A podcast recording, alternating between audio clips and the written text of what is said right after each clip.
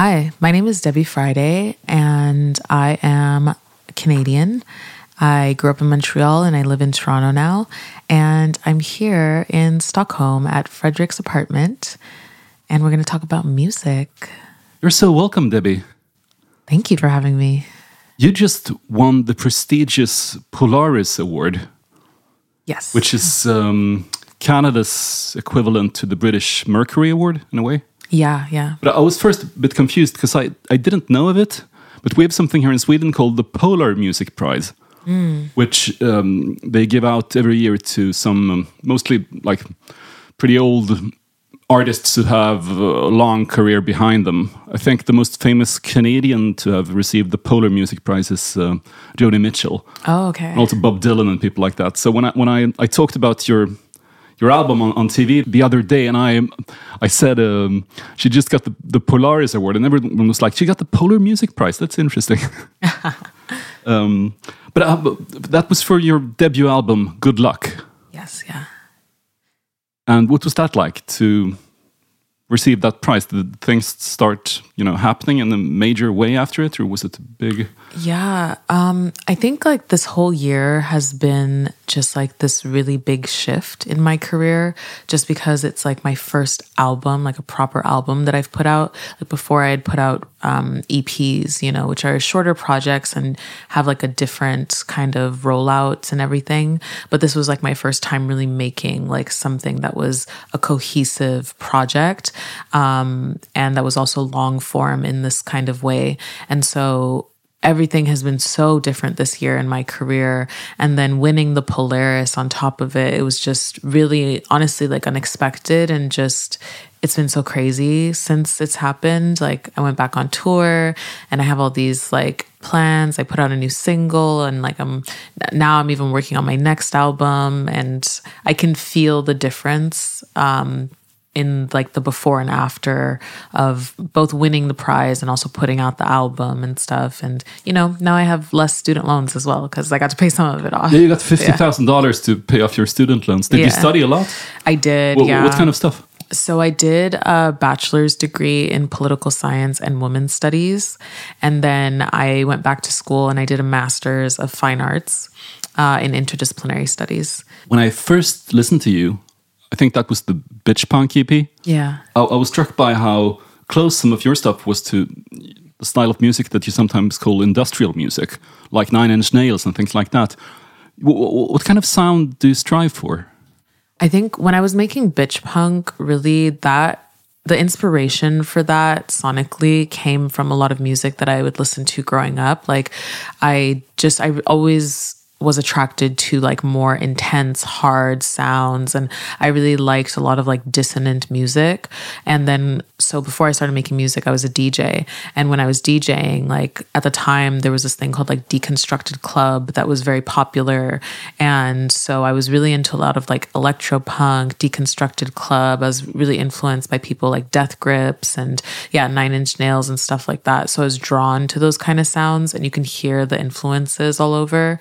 But then I also had it also has this kind of um, high energy to it that I- it, it kind of comes from you know hyper pop and like the things that were happening online at the time i'd say it's really mediated by the internet because that's how i got to hear all this music Yeah, because you grew up during the downloading era. Yeah. I, I would assume that you know file sharing networks like LimeWire and SoulSeek maybe meant a lot to you. Yeah i don't know soulseek but i definitely remember limewire yeah That was my favorite too. Yeah. I still remember when the first track I downloaded from LimeWire was this um, what they called like a, a bastard pop remix with Eminem rapping over an old Smith song. really Yeah. wow cool I love the logo, that, Yeah. like a slice of lime. yeah But, uh, and yellow So, so you got to experience lots of music that you wouldn't have heard other, otherwise, perhaps. Yeah, totally. Like, and experience it in this kind of way where you didn't, there was no um, like entry fee to the music because I think at least my understanding is that previously, in order to be like introduced to a scene, you kind of have to be initiated through either going to shows or you know somebody who like introduces you to stuff, and then there's this whole initiation process with it. But with the internet, you can just download it and then you have access to that space. And I've heard like people kind of talk about both like the pros and cons of it, but I just think it's like a net positive just overall because I think sharing music is the point of music. That we loved beyond all the others, all the wires. It was the wires that were the wires for empathy that we loved beyond all the others. So, this is Fear of the Unknown and the Blazing Sun by Colin Stetson. Streaming in, ghosts made of smoke and paper trees. Who's Colin Stetson? So, Colin Stetson, he's a Canadian actually. He's a Canadian artist and um, incredibly talented musician. And he's done a lot of soundtracks and a lot of music for like shows and uh, TV and movies. And that's how I was introduced to his work. Um, and I really just was so taken in particular by this album just because it's like it was the first time I heard somebody use like saxophone in this kind of way. Like it's really beautiful like instrumentation and just um, it almost puts me in like this meditative state like when I'm listening to the music because it's so trance inducing and the way that he uses the instrument is like really unique very beautiful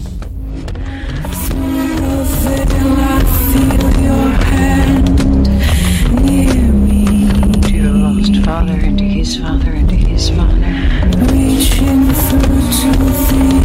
And this is Laurie Anderson speaking, right? Yeah. Like throughout the album, um, there's different interludes with, uh, I guess you could call it like spoken word. And it's like uh, spoken word poetry and stuff. And it's very, very beautiful. This is mesmerizing. Yeah. It's great. I love this track.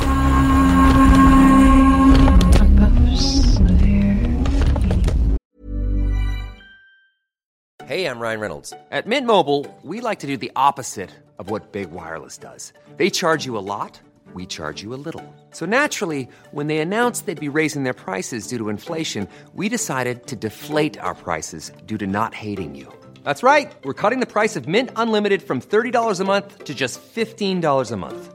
Give it a try at mintmobile.com slash switch. $45 upfront for three months plus taxes and fees. Promote for new customers for limited time. Unlimited more than 40 gigabytes per month. Slows. Full terms at mintmobile.com.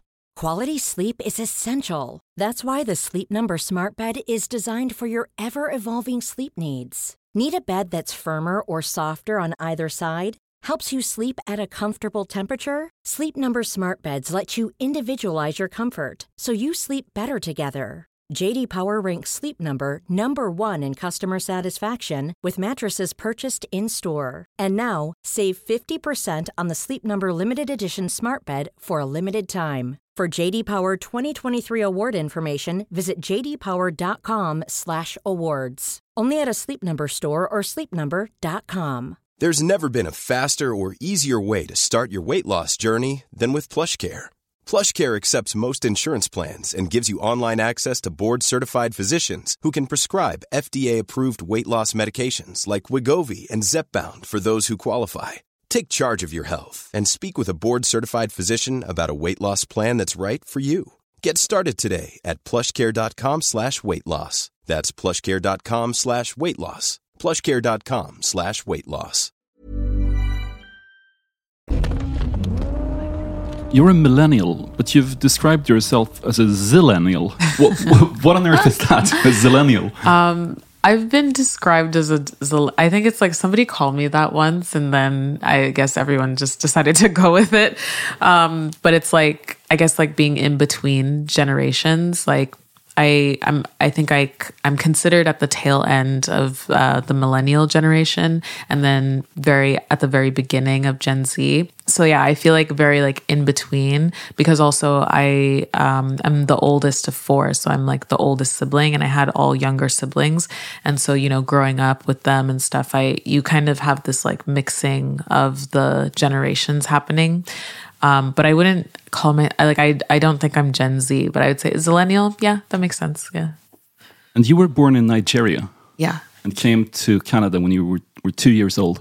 yeah. What made your family move? Uh, I think it was about like economic opportunity because especially at that time there just wasn't the opportunity at all. And like both my parents you know they just they come from humble origins. Like nobody in their family had left before so they were really like the first people in their families to like leave Nigeria. And it was my dad who left first and he came to Canada and uh, settled in Montreal, and then he went back to Nigeria and he met my mom, and then they got married. They had me, um, and then eventually, like he brought us over to Canada, and yeah, I think it was like really like um, because of economic reasons, but I think also just you know my dad had an adventurous spirit. Like he had been tra- he left home when he was 19 himself. He left nigeria when he was 19 and kind of like traveled the world and wanted to see the world and see something different. And i always thought that that was really brave of him and i think that's something i've inherited from him. What did he do during his adventures? Uh, honestly, really just kind of anything. Like he went around. He was in Europe for a bit. He was in Germany. I think was the first place that he went to. And then he went around and he was in China and then he was going to go to the US, but um, I forget why, but there was some reason why he couldn't end up in the US. And so instead he ended up in Canada. And then that's how our family stayed in Canada. What did they work with when you were a child? Um, so my mom's a nurse, and then my dad, he used to do computer science, but he's a realtor now. Did your family have a lot of rules when you grew up? Yes, yeah, very strict, very like conservative. Because Nigerian culture is just like a lot more conservative than Canadian culture, and very religious as well too. So it was like very, very strict upbringing.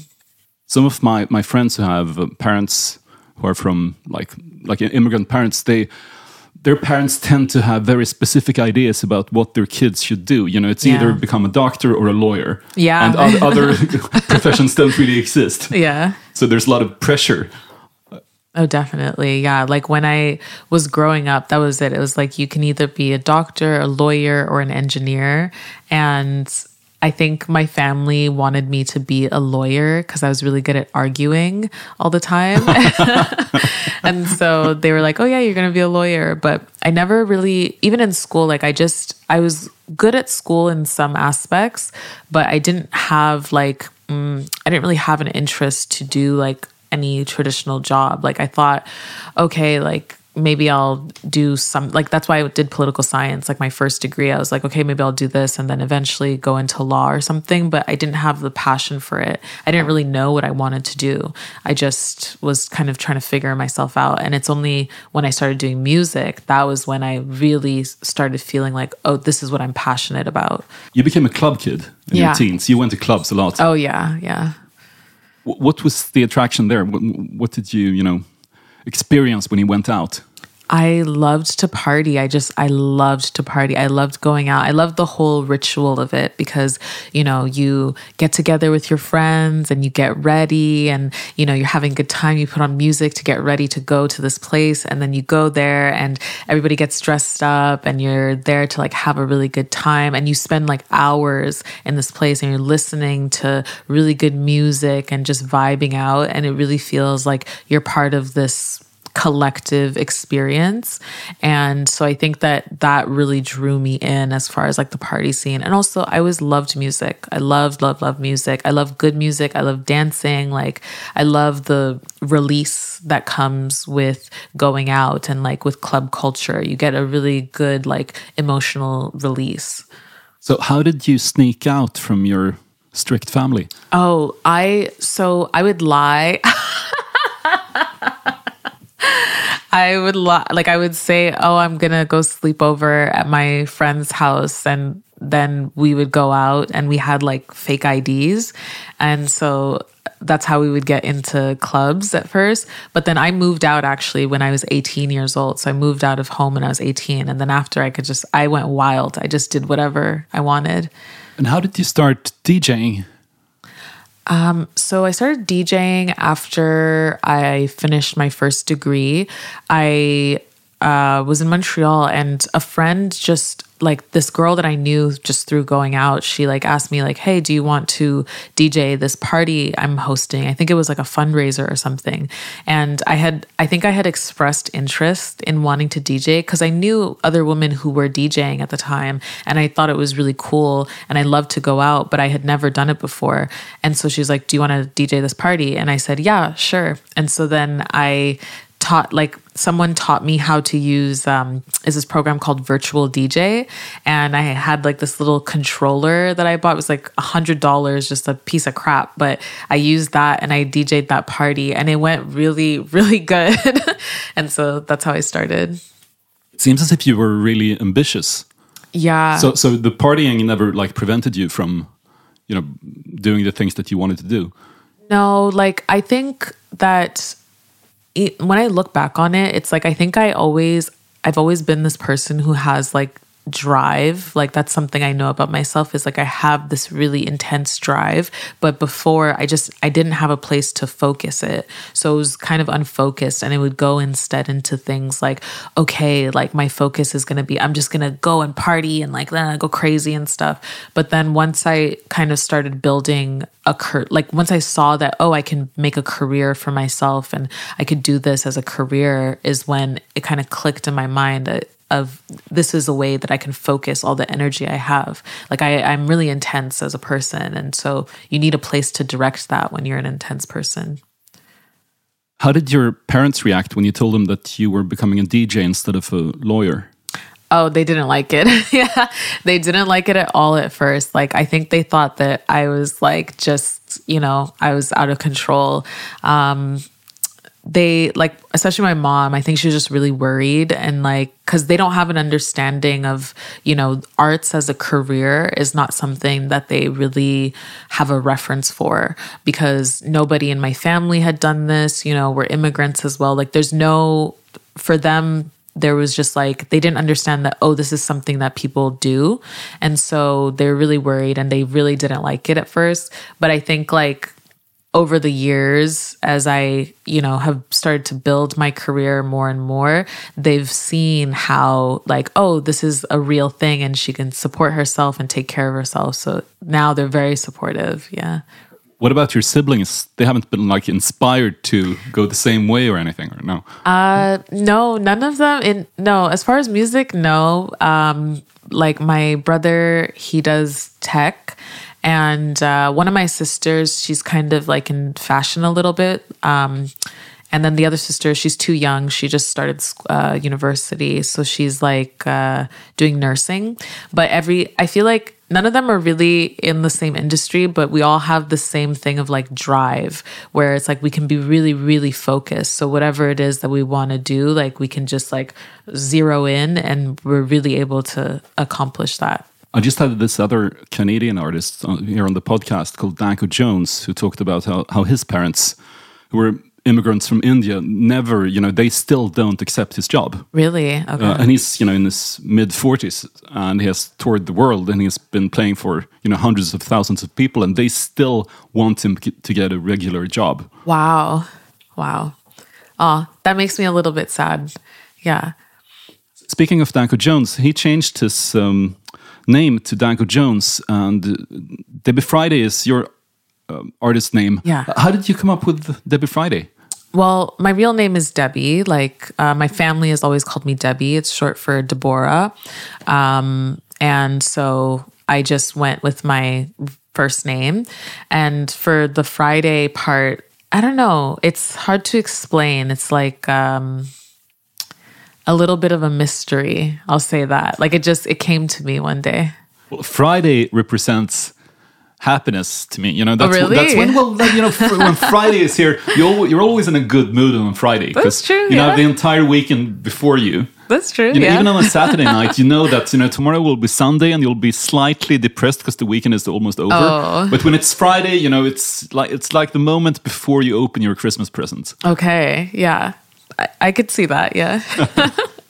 What was the first big concert that you went to? First big concert I went to. Uh, I think it was I saw The Weeknd in Montreal because at the t- it was when he before he like really blew up and became this huge artist. I believe he played at the Metropolis, and I went with a friend of mine who was a big fan of his, and I had heard his mixtapes. I really liked his music. Um, and we went to the Metropolis, and I remember I made a mistake because it was my first concert. So I wore heels to the concert, and I was standing for like seven hours. Oh my God, my feet hurt so bad. but it was a good show. How did you then go from DJing to producing and writing music? So that happened in uh, like between 2017 to 2018. So when I was DJing, I really didn't have a healthy lifestyle. Like I was really, it wasn't healthy. It wasn't like good. I had a lot of issues with like substance use and substance abuse and, you know, just party life. What like, kind of stuff? Like really heavy stuff? yeah, more- really heavy stuff. Like, and, you know, party. Not just like weed or anything. No, no, like drugs. Yeah, heavy drugs. And like I had always had a, like issues with substance abuse because I grew up like uh, very like tough, and I think it was a way of trying to self soothe and you know to deal with uh, pain. Um, but it kind of came to this point where. I basically I couldn't do it anymore. Like I just couldn't do anything anymore. I couldn't do the nightlife because nightlife can be really, really heavy, very taxing. Like, um, and yeah, I just had this moment where I basically was like, I can't do this anymore. So I quit DJing and my life kind of started falling apart. Like everything just fell to pieces. And then I actually left Montreal. This is when I left Montreal and I moved across the country and I had quit DJing, quit everything.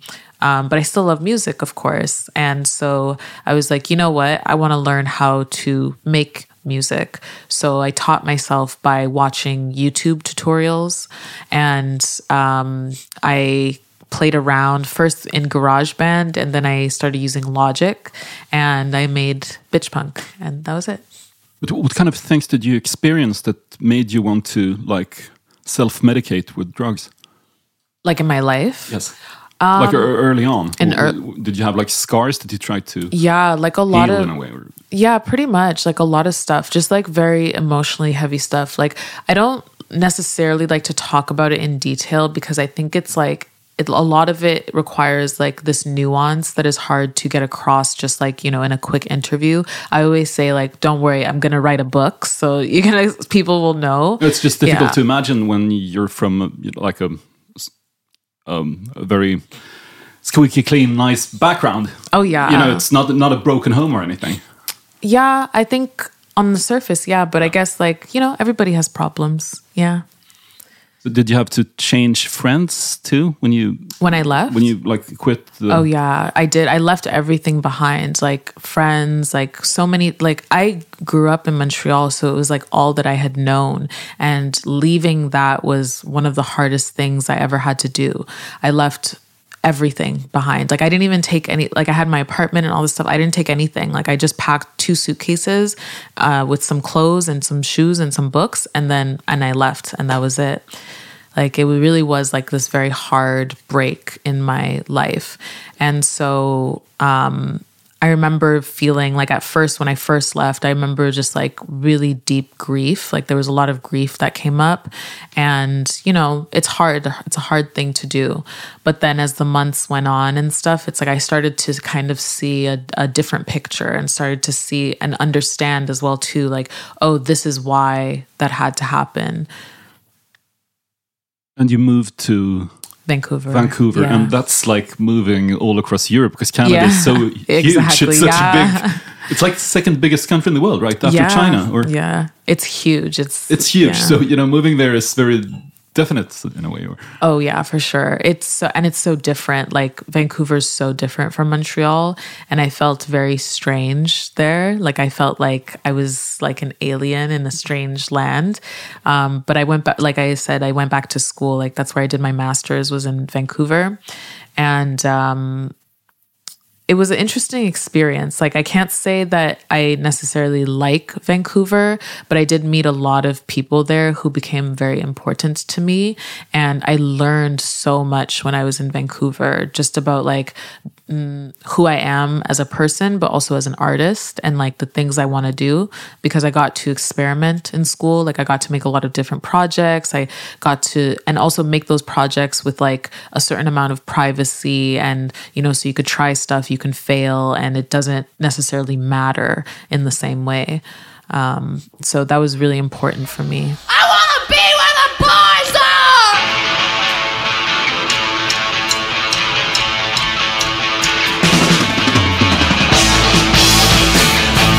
This is I Want to Be Where the Boys Are by the Runaways.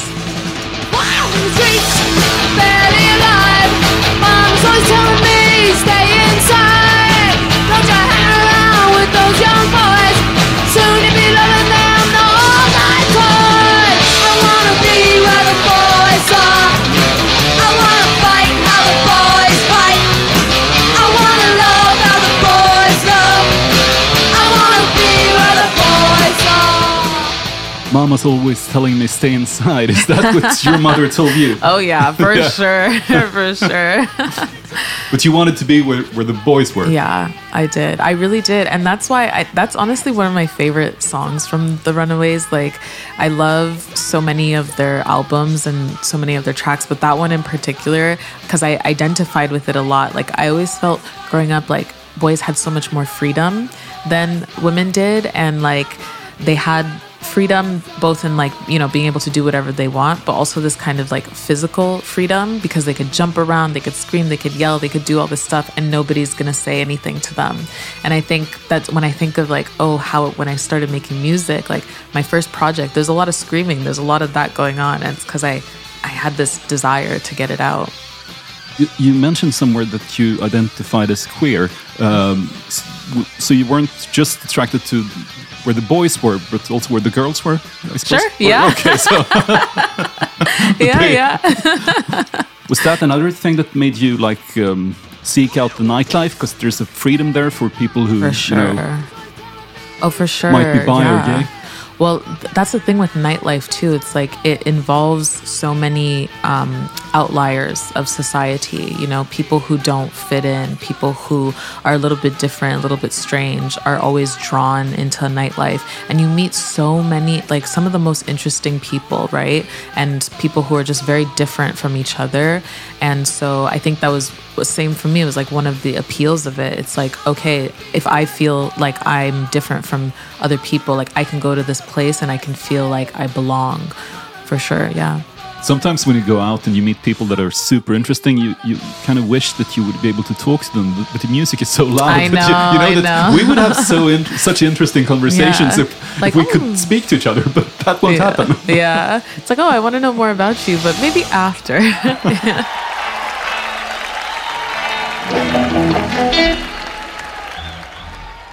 I read somewhere that you really liked Avril Lavigne uh, Yeah. as, as a kid. Yeah. It's it's interesting because lots of guests here have uh, mentioned her, Mm-hmm. um, and she's not an artist who you know maybe people thought would mean a lot back when she you know broke through. But Mm. but it seems as if she she meant a lot to a lot of girls of a certain age. Yeah, because I think she came out at this time where she was like something different for women and for young girls especially like because at the time like I also love you know like Britney Spears and like pop music like that and I have a lot of respect for those types of pop stars but at the time like growing up you know if that is the hegemony if that's like the the mainstream thing when somebody does something different it's like so appealing especially to people who feel like different or outcasted whatever. And avril lavigne came and she was like very like i'm punk i'm this and another like i'm she had this like rock influence and she looked different as well too. She presented herself really differently. And i think a lot of young girls just like really identified with that Still love complicated. That's of course it's an amazing song. it's so good yeah it's so good and then Skater Boy, yeah which was going to be a movie, I think. Someone someone bought the rights Really? to turn that song into a movie. oh okay How, how does it start? She was uh,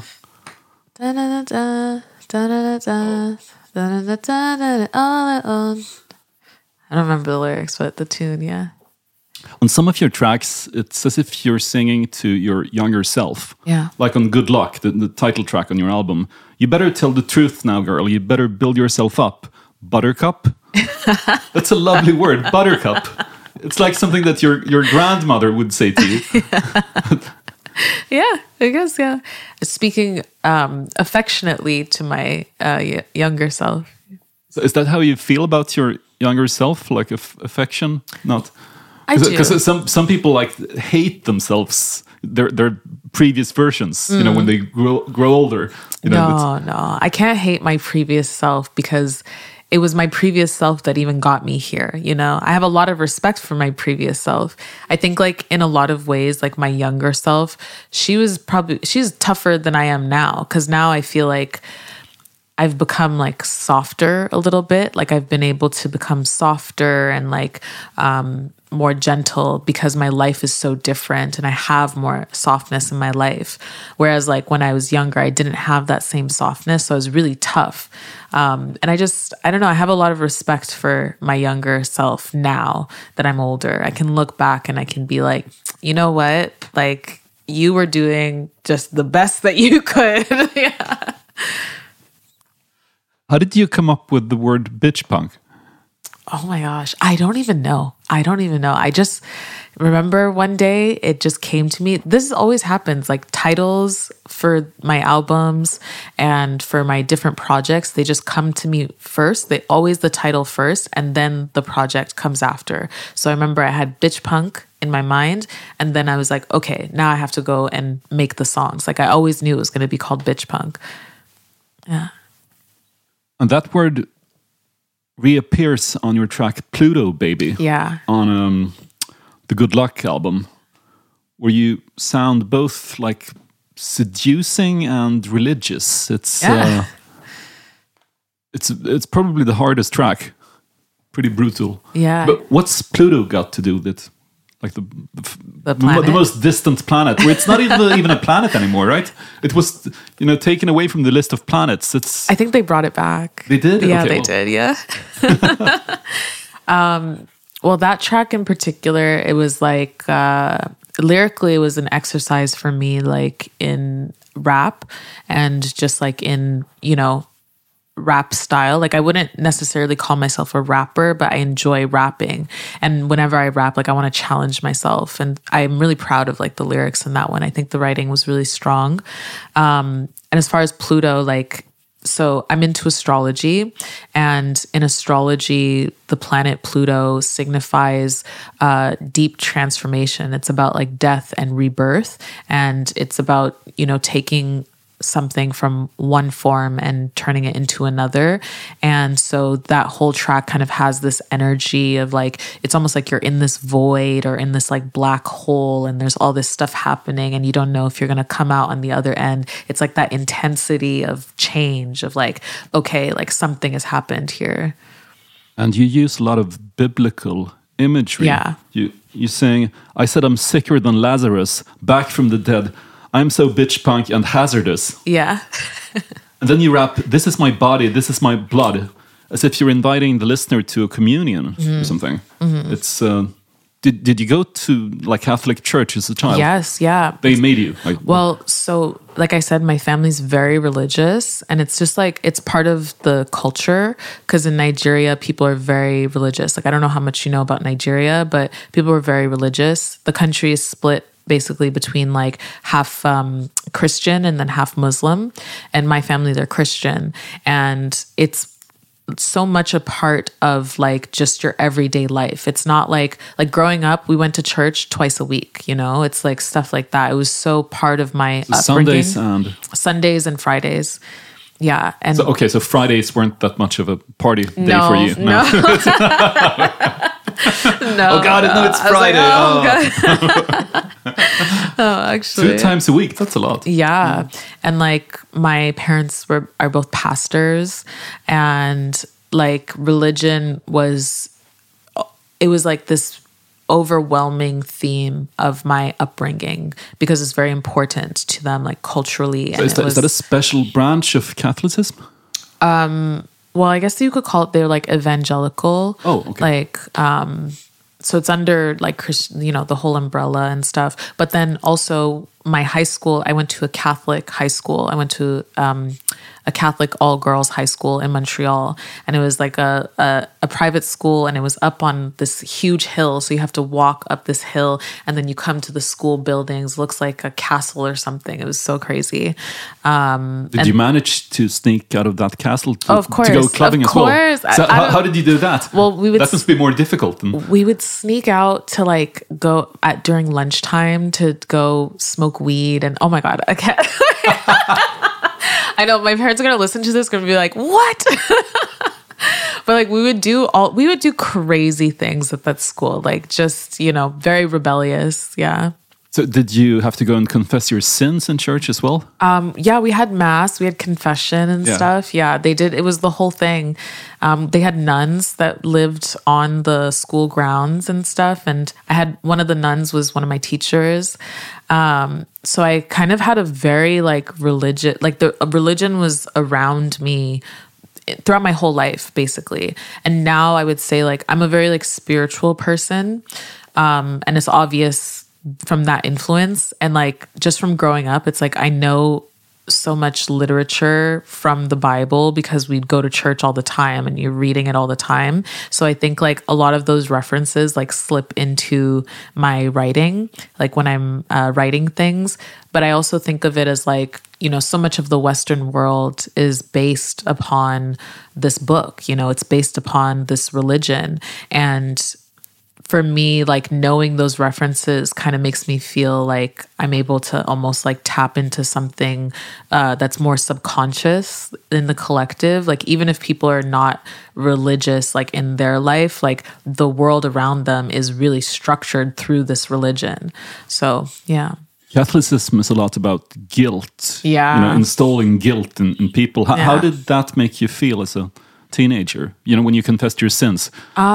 You know what i did, did you even confess them? Because it must have been difficult if, you know, not really you were in school and you kn- knew that the people listening to your sins might, you know, tell them to other people, I guess. No, you know what? I never felt guilty. Like, I can't say that I felt guilty because even when I was young, like, I remember being very young and thinking, like, hmm, like something doesn't make sense. Like, because I would see a lot of people who would say, like, they're very religious people, you know, they pride themselves on, like, oh, like, I'm a good Christian, da, da, da. But then they would behave in ways that were really awful. And I think that having that like dichotomy there to me just kind of like opened my eyes when I was really young. And I was always like, I questioned everything. Went from the, time that I think I was born, I questioned everything. And so I never really felt like guilt. I felt more like, mm, I felt a very like rebellious spirit. Like I wanted to like poke holes in things, you know? Yeah. In what way did you poke holes into things? Just oh, always getting in trouble for like a million reasons. Um, just Wh- What was the worst The worst, uh, let's see. back in school? Back in school, I would get into trouble a lot for talking during class and not paying attention, but my grades were good. But like, you know, I just I would not pay attention, all this stuff. I think like I can absorb information really quickly and so it's just like easy for me. And school wasn't hard. Like I can't say oh it was hard. It wasn't hard. I learned, but like it wasn't hard. So I'd get in trouble for talking a lot. I get in trouble for being like like bad, you know, like doing like smoking cigarettes and like, you know, like or just behaving badly. I guess that's what I'll say.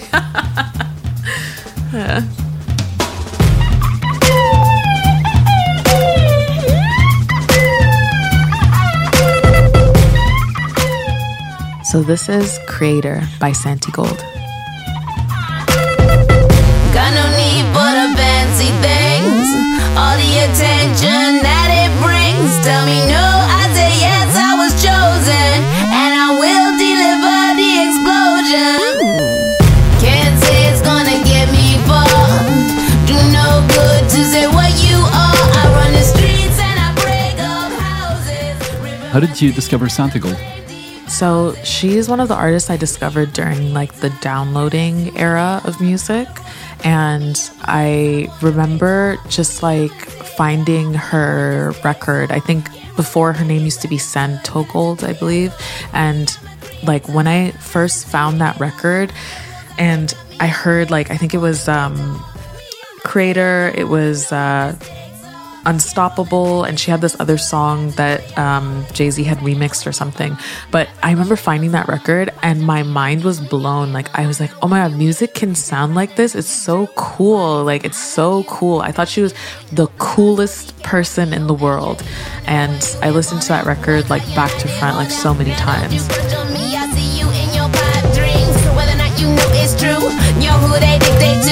That shit must hurt real bad, picking what you you had.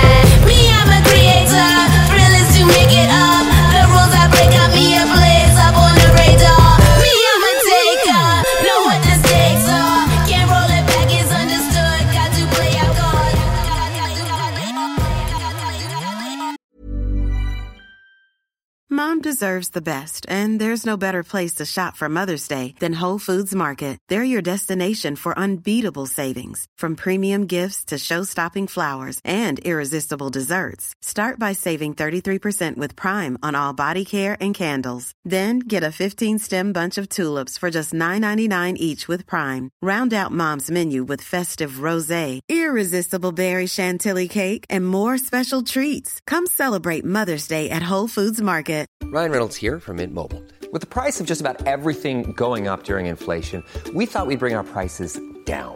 So to help us, we brought in a reverse auctioneer, which is apparently a thing.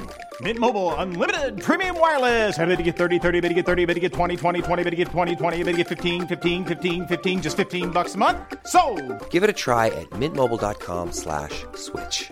$45 upfront for three months plus taxes and fees. Promo rate for new customers for limited time. Unlimited more than 40 gigabytes per month. Slows. Full terms at mintmobile.com. Hey there, it's Michele Norris. I'm host of a podcast called Your Mama's Kitchen. When I travel, I'm usually looking for a way to find a taste of home when I'm not at home. And one of the things I love to do when I am at home is entertain. And Airbnb allows me to do that. When I was in California recently, I rented a house that had a great kitchen. And when we were sitting around the table, we're all thinking, we're in someone else's house. Someone could be in all of our homes as well. If you have a home, but you're not always at home, you have an Airbnb. Your home might be worth more than you think. Find out how much at airbnb.com/slash host.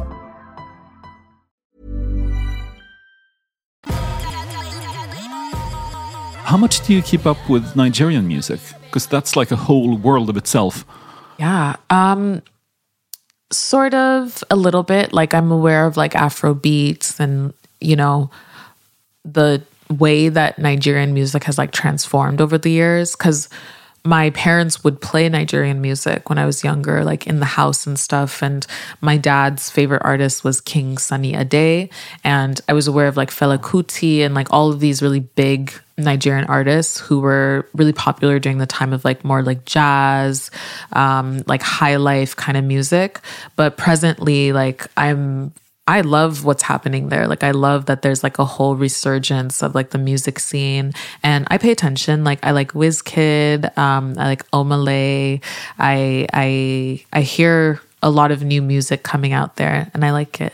I found this rapper called the Black Sherif, who was Oh, just don't tremendous, you know, really good. He sounds a bit like Burna Boy and, and Ah, Wizkid. okay. But it, it's funny because, you know, back in the days when people talked about like music from Africa, they used words like world music. Oh, but now it's like, you know, Nigerian music, Yeah. which differs vastly from other African countries because it's, you know, it's so big. Yeah. There's so much stuff. Yeah. It's the most populated uh, country in Africa.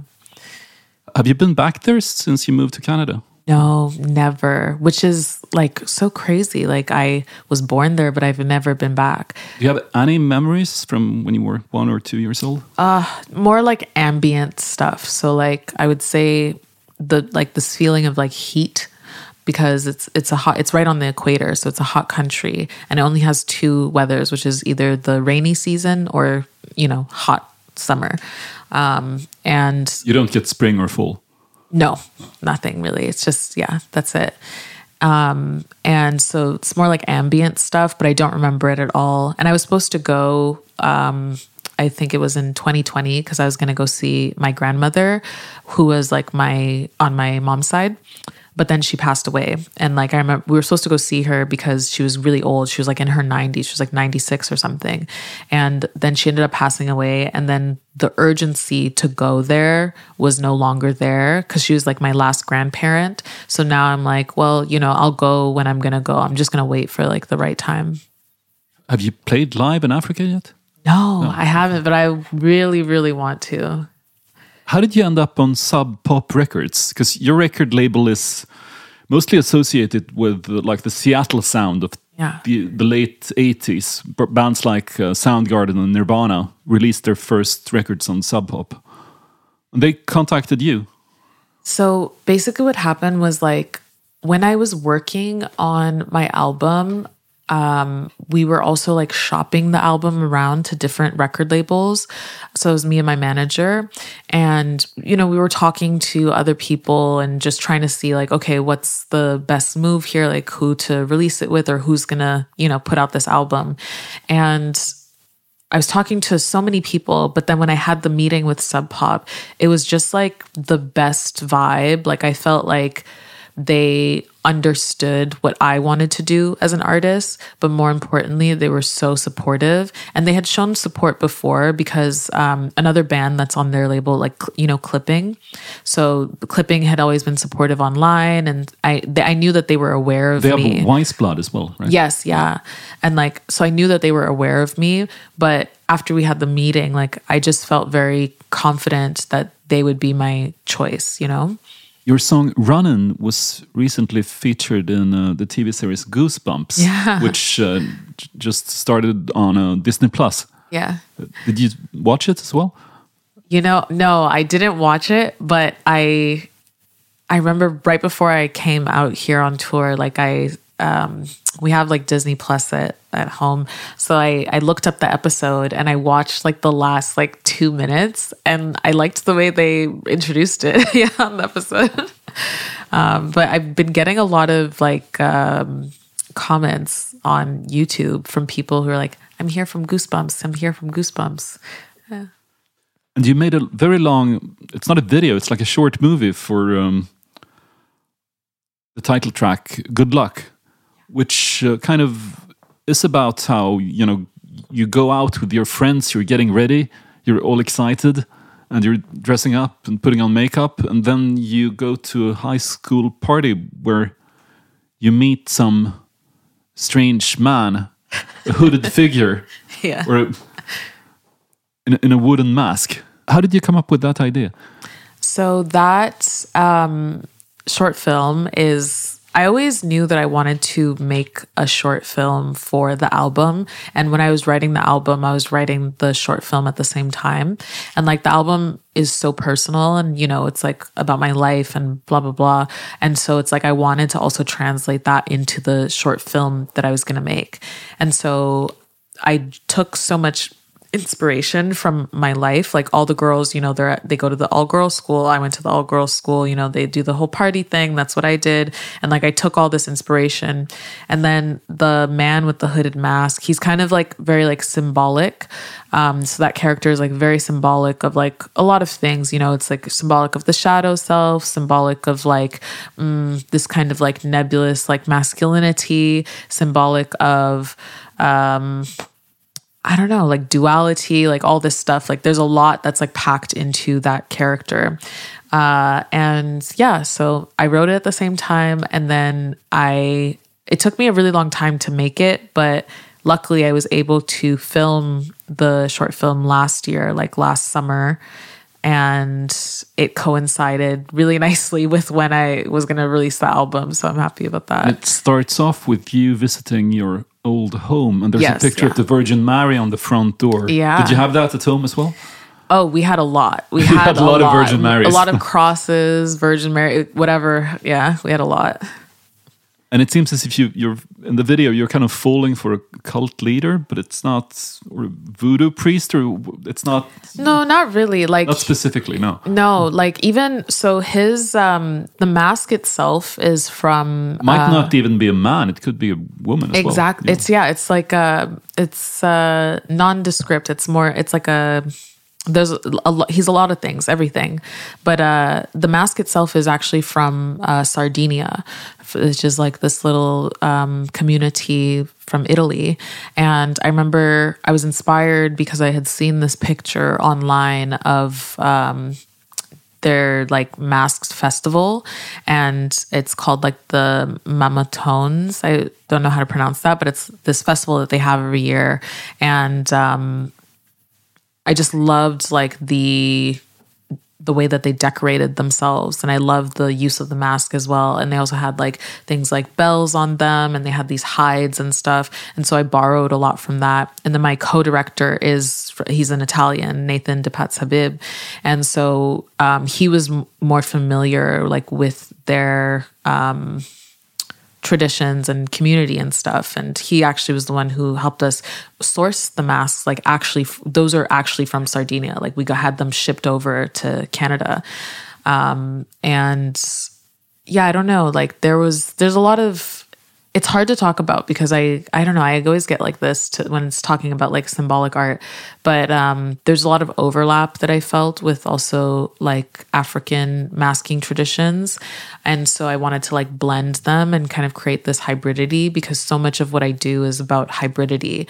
And because I feel like I'm a hybrid person, you know, like I'm Nigerian, Canadian, and I but I've traveled all over the world and I've seen so many things. I grew up on the internet as well, which adds like another layer. Like it's just all about, you know, really being like a hybrid person and like a mishmash of things. So in the same way, the film is also a mishmash of things. Speaking of Italian art, you recreate the famous painting by Caravaggio Yeah. in, in the video for What a Man, uh, Judith beheading Holofernes. Yeah.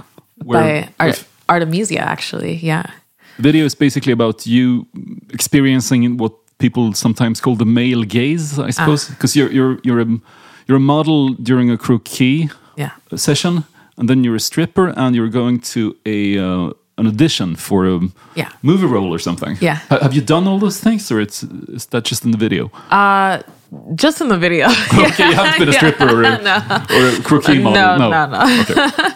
um, yeah, no, just in the video. But yeah, it is about the male. It's about the male gaze, and it's about this act of looking, and you know, being a woman in the world and being looked at. Um, but even the song itself, like, so the song is like a, almost like a breakup anthem because I'm writing about like, oh, basically figuring out that the person that you love is just a man, like, and nothing special, and something that didn't work out, and. uh uh, I wanted to make a visual that could kind of like reflect like mm, the emotionality of that, but also connect it to like the like a context of being a woman. And the main thing was the painting that we recreated and like really tapping into the emotions of that because we used Artemisia's version, so Artemisia Gentileschi, and she depicted herself as Judith, and she was the man that she was slaying in it. She depicted him as her uh, rapist because she was raped by this guy when she was, I think, seventeen, and so she put herself in that pose in into her painting, and I thought that that was really interesting because I think that especially when it comes to like visuals and stuff like i wanted to make something that women could feel like oh i can put myself as well into this and even me as an artist it's like i put myself into these and it's because we have this shared experience as women in the world You saying, I closed my eyes, saw what he was. I saw the beast. I held his hand. Who were you dating when you a really went terrible guy A terrible guy. terrible guy And has that beastie uh-huh. man heard the song? yes but i'm sure he's heard it i don't know what he thinks about it but you know You're not in touch anymore. no let's just say that Why do we fall for people who are bad for us? Ah, because we have problems. I don't know. I honestly don't know. I mean, biology should make us, you know, attracted to people who treat us well. You would think so, but maybe maybe it's that like we fall for people that are bad for us to build character is the way that I see it, you know, cuz you wouldn't know what you were made of if you didn't go through like really tough situations. Some people, I, I guess, can be a bit like drugs. You know, they, Yeah. they they're fun at first, and you feel great, and then it's just a disaster. I know. And you feel It ruins terrible. your life. Yeah. yeah. Meet you downstairs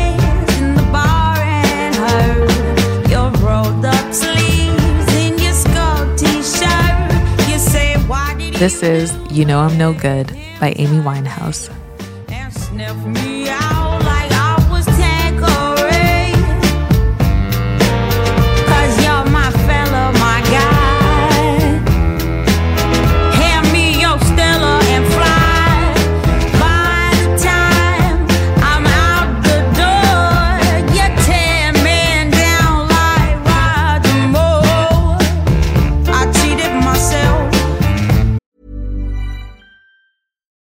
Deserves the best, and there's no better place to shop for Mother's Day than Whole Foods Market. They're your destination for unbeatable savings, from premium gifts to show-stopping flowers and irresistible desserts. Start by saving 33% with Prime on all body care and candles. Then get a 15-stem bunch of tulips for just $9.99 each with Prime. Round out Mom's menu with festive rosé, irresistible berry chantilly cake, and more special treats. Come celebrate Mother's Day at Whole Foods Market. Why don't more infant formula companies use organic, grass fed whole milk instead of skim? Why don't more infant formula companies use the latest breast milk science? Why don't more infant formula companies run their own clinical trials? Why don't more infant formula companies use more of the proteins found in breast milk? Why don't more infant formula companies have their own factories instead of outsourcing their manufacturing? We wondered the same thing. So we made ByHeart, a better formula for formula. Learn more at byheart.com. Mom deserves the best, and there's no better place to shop for Mother's Day than Whole Foods Market. They're your destination for unbeatable savings, from premium gifts to show-stopping flowers and irresistible desserts. Start by saving 33% with Prime on all body care and candles. Then get a 15-stem bunch of tulips for just $9.99 each with Prime. Round out Mom's menu with festive rosé, irresistible berry chantilly cake, and more special treats. Come celebrate Mother's Day at Whole Foods Market.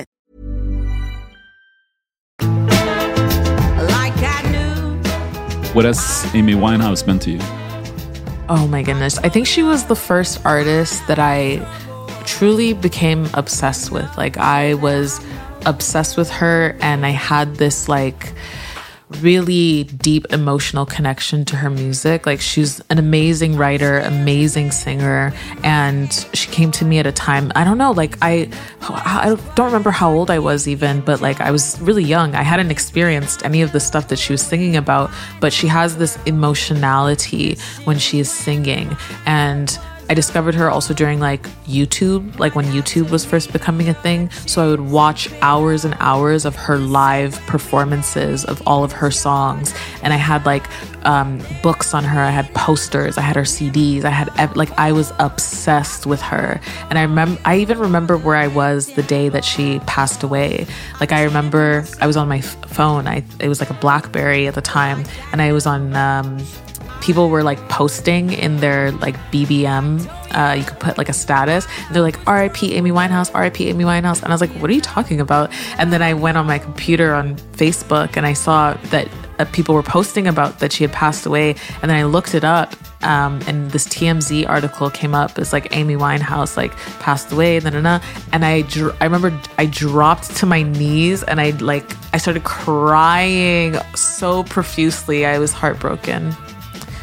How much did her like decadent lifestyle affect yours? Because sometimes when you worship people who, you know, live dangerously, you, Mm. you kind of want to experience the same thing.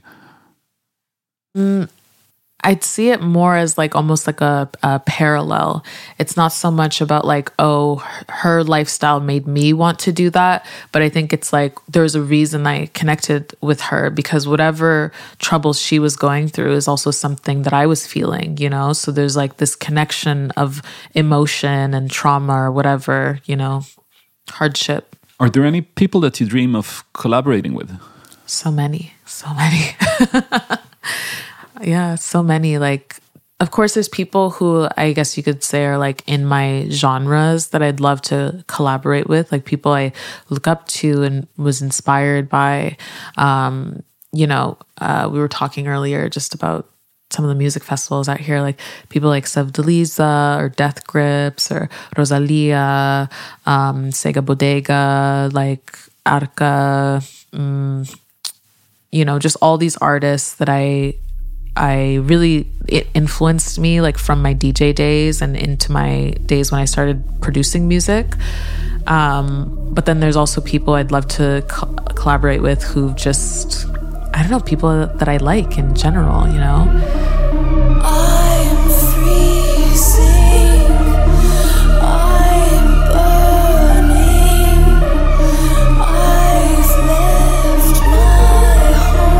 This is Is It Cold in the Water by Sophie.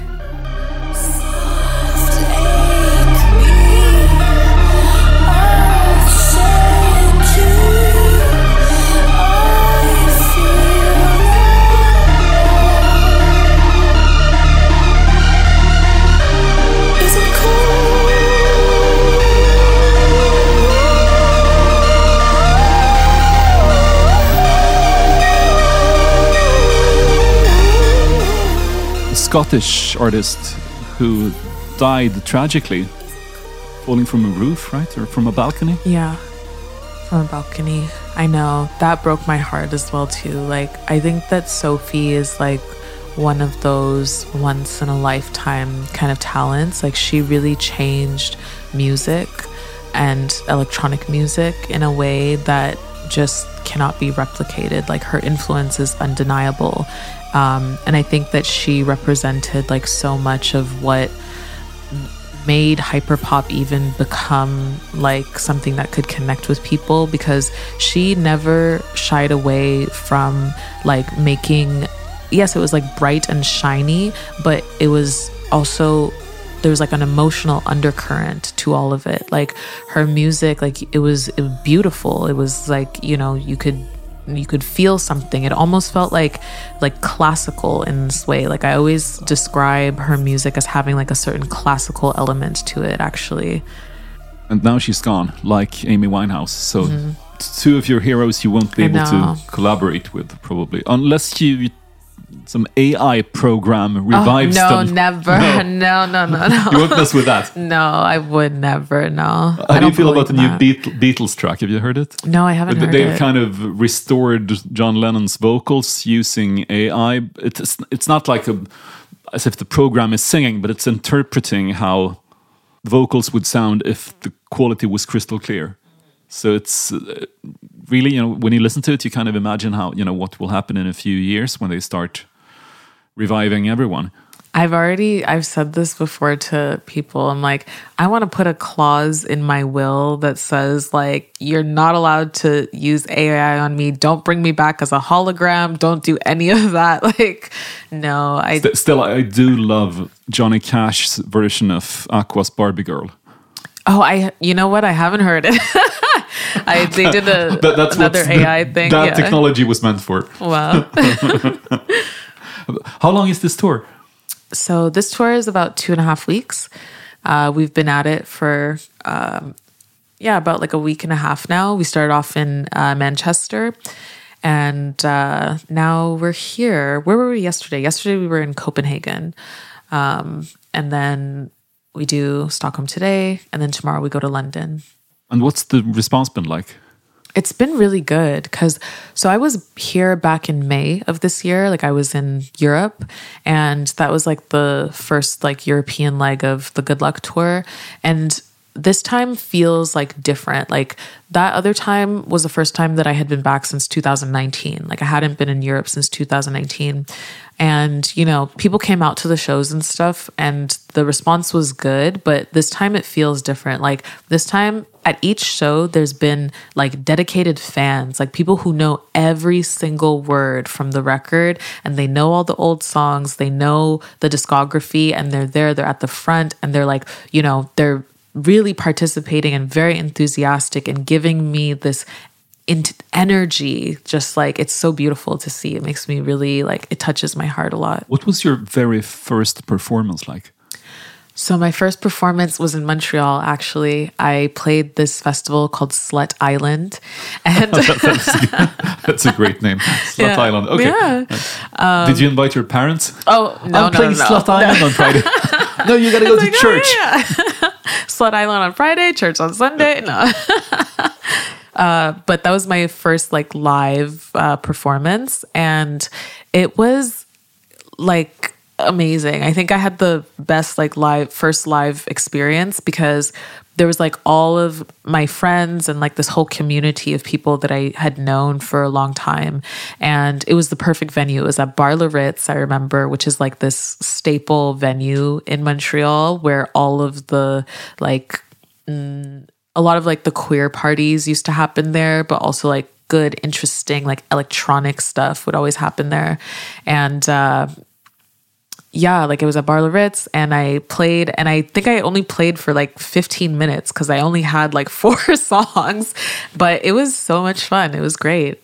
Yeah. And you haven't experienced any disasters on stage, or I Uh well not every show is gonna haven't be a hurt yourself. You don't stage dive, do you? Or- No, no.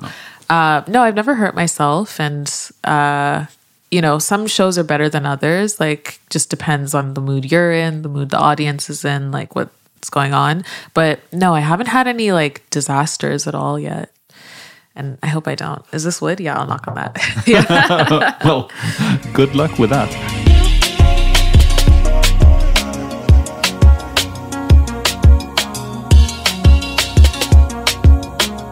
Okay, well, I'm going to go. I've got to get ready for the show tonight. Well, it's been a true pleasure having you here, Debby Friday. Thank you. Thank you for having me. This is great. Good luck. Thank you. See you. Bye. I ride the waves, but I'm sitting up, I'm counting sheep. I try to run, but I love you, know I'm in too deep. You are my son, my beloved, you're my baby. I kiss your lips, kiss your face, oh boy, you taste so sweet. It's dark outside, but between us is the light and heat. Just hold Den här podcasten producerades av Daniel Bäckström för Lejon Media. Debby Friday var hemma hos Strage. me